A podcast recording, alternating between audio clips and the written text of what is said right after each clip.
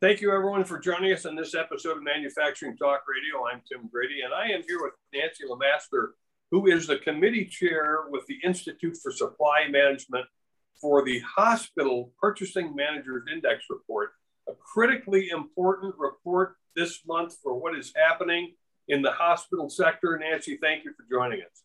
Oh, thank you, Tim, for having me. Well, I am anxious to hear what's happening in the hospital arena they are under incredible pressure with the COVID virus again spiking.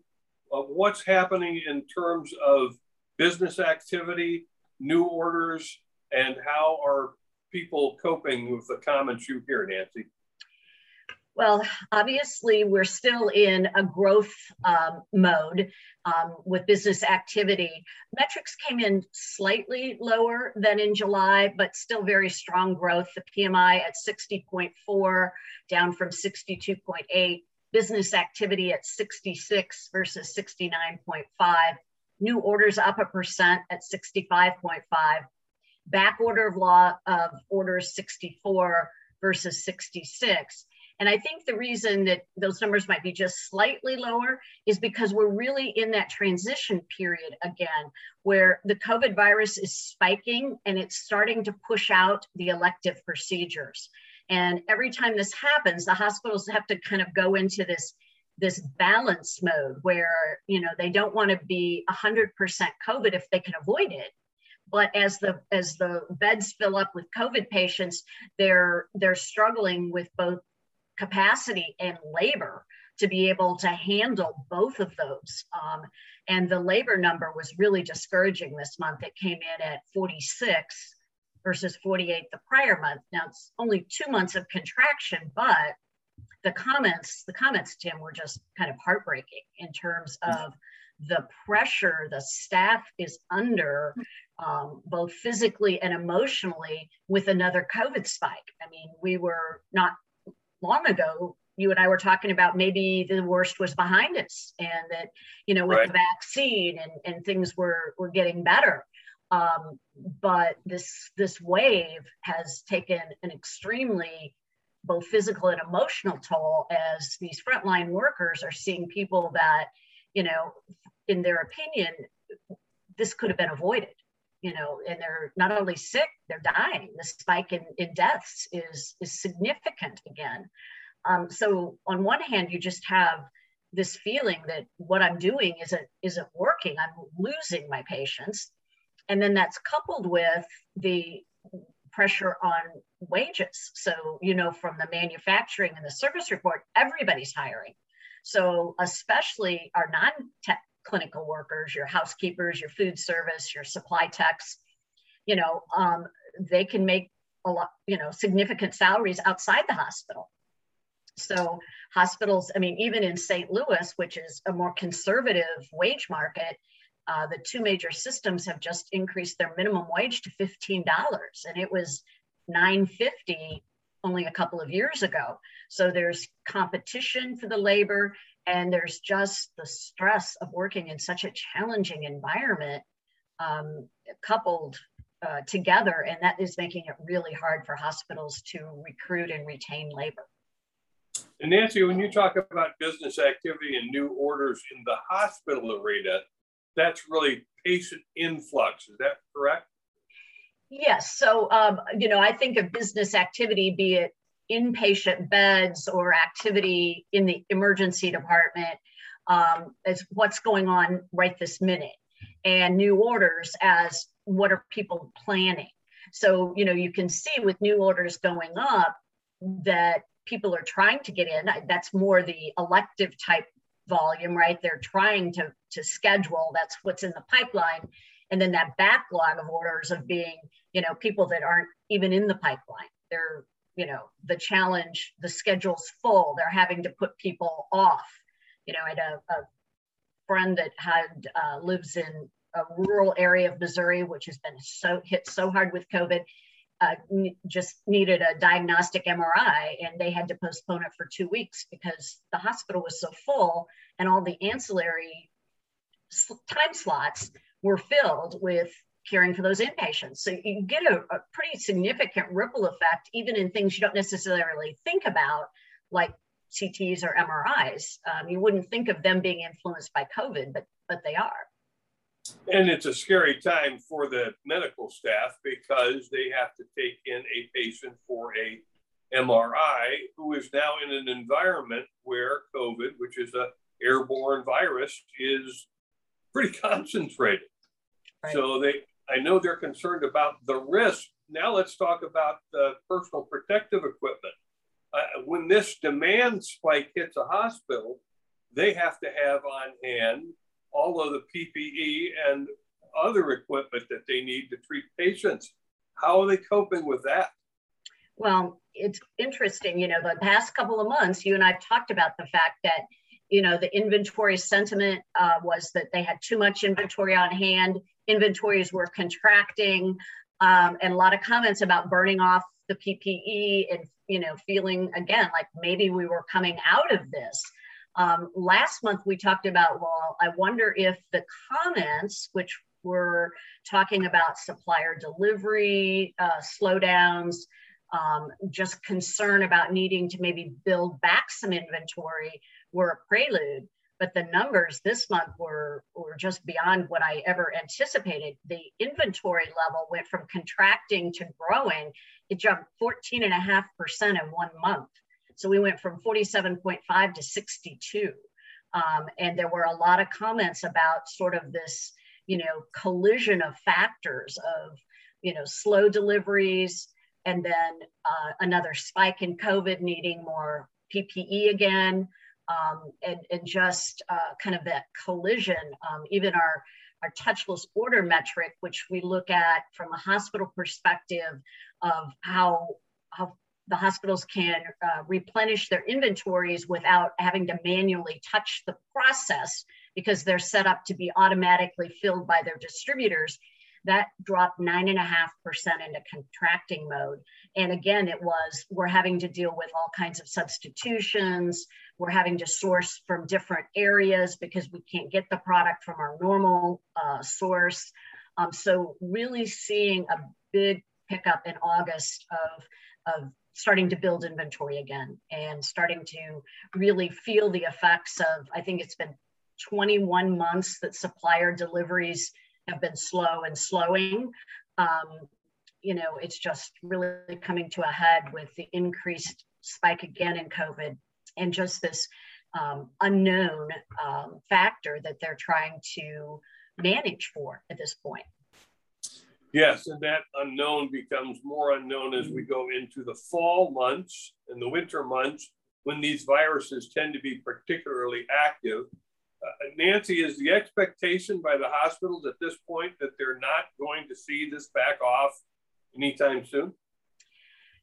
There is a lot of concern, yes, that, you know, I guess we got excited really fast the first time with the vaccines, and we really thought, you know, everybody would get vaccinated and we would kind of put this behind us. And then now what we've seen is that that wasn't the case. Um, we've seen this big spike in infections, and now we've seen a, a lot of people out and about over Labor Day. So, you know, I think that everybody's going to be really cautious this time and not get ahead of themselves in terms of thinking about how fast we'll be able to come come through this. Um, I think they're also trying to figure out and be ready for, as you said, not only do viruses uh, kind of peak in the fall winter months, but at the year's end, is normally where we see an increased demand for elective procedures as people go through their deductibles and you know that's that's a good thing for hospitals those elective procedures. They want to be able to try and figure out how to manage the covid spike without having to cancel all their electives. With the slowness in supplies i think our, our supply chain professionals are really trying to figure out how to be ready for these different uh, demands, these different volume demands, be it elective or be it PPE, um, and plan for the future kind of without going into hoarding panic mode. Right. I know that a lot of our supplies come in from Asia, and there are a number of ships parked offshore waiting to get into port and get offloaded. 44 at the Port of Los Angeles, all up and down the West Coast. I know they have ships backed up at the port in Vancouver coming in from Asia. And we tend to think of this event as the USA because that's where we are and that's what's affected. Right. But in fact, suppliers all over the world, particularly in Asia, are affected as well, are they not? Oh, very much so. I mean, it's it's um, you know we we see it on the news every day in terms of how connected globally we are as a supply chain whether it's hospitals or the manufacturing or the service reports we saw there. And you know one of the red flags in the manufacturing report for me was the comment that the the government in malaysia has um, required factories to go to 60% production to try and slow down the virus spread there and Malaysia is a, a, huge source of raw material for gloves and other healthcare products. So, you know, depending on how long that lasts, um, you know, again, that's that's just another, you know, disruption in the supply chain, and we're seeing so many of them. Um, and so again, that factors into how people are thinking about their inventories. Are they going to need to up inventories on on gloves on products that you know um, come out of, of Malaysia or will it maybe be a very short term a couple of weeks um, bump in in but you know I, I was reading an article about the ports in China and they were saying you know they've had three shutdowns recently because of virus spikes and even a one day shutdown um, causes this incredible ripple effect across the, the globe Yes, no doubt. Uh, Nancy, in uh, previous shows, we've talked about a transportability of patient information. We have talked about an interdisciplinary group working with the federal government on, uh, you know, supply chain and what they may be able to do there. Uh, next month, I would like to be able to chat with you on what's happening in those two areas to see if we've got some forward movement or national plan to uh, put in supplies and inventory uh, into a national warehouse someplace, I'd be interested in getting an update from you. Okay, we'll definitely look, you know, into what is going on in those sectors of, of uh, how do we better manage a national stockpile? What would that look like going forward? As well as some of the uh, activities that are going on within the, the federal government to try and encourage the interoperability of, of medical records. I think that's that's a really big um, and important area there. I do know that um, in the most current now spike of COVID, the um, the national uh, ventilator loaning program that was put together by the American Hospital Association and, and AHRMM um, and several other bringing together hospitals who um, would loan ventilators to hard hit areas, especially uh, like the rural areas, you know, Florida, Texas, et cetera, that has been reactivated. Um, and is underway again. And so it's another example of a program, you know, a slice of silver lining you know, that came out of the crisis where hospitals got together with other agencies and, and created a way to help each other um, do get through some of the worst parts of the spikes. Um, and so I think that that's a, you know, a good sign of the fact that some of the cooperation we've built, you and I have talked about the challenge of managing uh, in rural areas and the, the need for those small hospitals to have bigger systems assist them. This is a, a good program that um, will continue, I think, into the future. Nancy, before we close out, I just want to touch on one area that you're a particular expert in, and that is the rural hospitals. Uh, I know that you know if labor is an issue in the city, it's got to be a, doubly difficult issue in the rural hospitals. Supply chain as well. How are they faring? Well, it, it's very tough for them. I mean, you know, I think the, like I said, the good news is that other hospital systems are helping them, um, but there's only so much you can do. They only have so much capacity. And, you know, we've all seen on the news the stories of people being transferred hundreds of miles away to find a bed. Um, and that is that is real. That is every day for them. Every day trying to stretch their resources you know, as is all the hosp- as you know, all the hospitals are. And you know, one of the things that um, we didn't touch on, but is is definitely front and center to everybody's mind right now, it, are the areas that are suffering from the hurricane and the the flooding.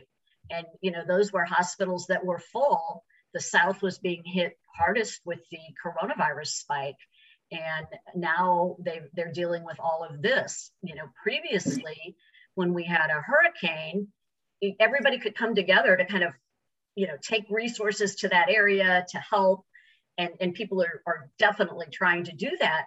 But you've got this demand across the country and the globe and they're all going to be competing for those resources be it labor or supplies. Um, and so you know, it's one of those things where I look at the report and I, I try and look and see where there's some good news here. Um, the only thing I could come up with was days payable outstanding went down to 48. That means suppliers are getting paid a little faster. But you know, it's it's a serious time in all of the sectors, and I think we have to remind ourselves that we're all in this together. We all have to do our part, whatever we can do to um, try and help us come through this.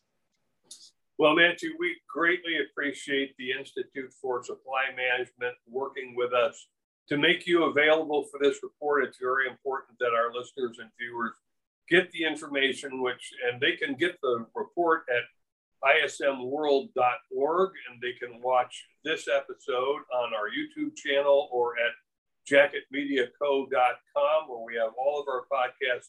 Nancy, thank you for joining us. We look forward to chatting with you again next month. Thank you, Tim. And thank you, everyone, for joining us for this episode of Manufacturing Talk Radio.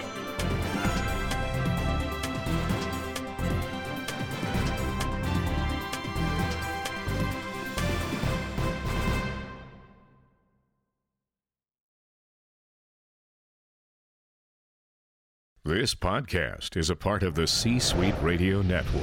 For more top business podcasts, visit c-suiteradio.com.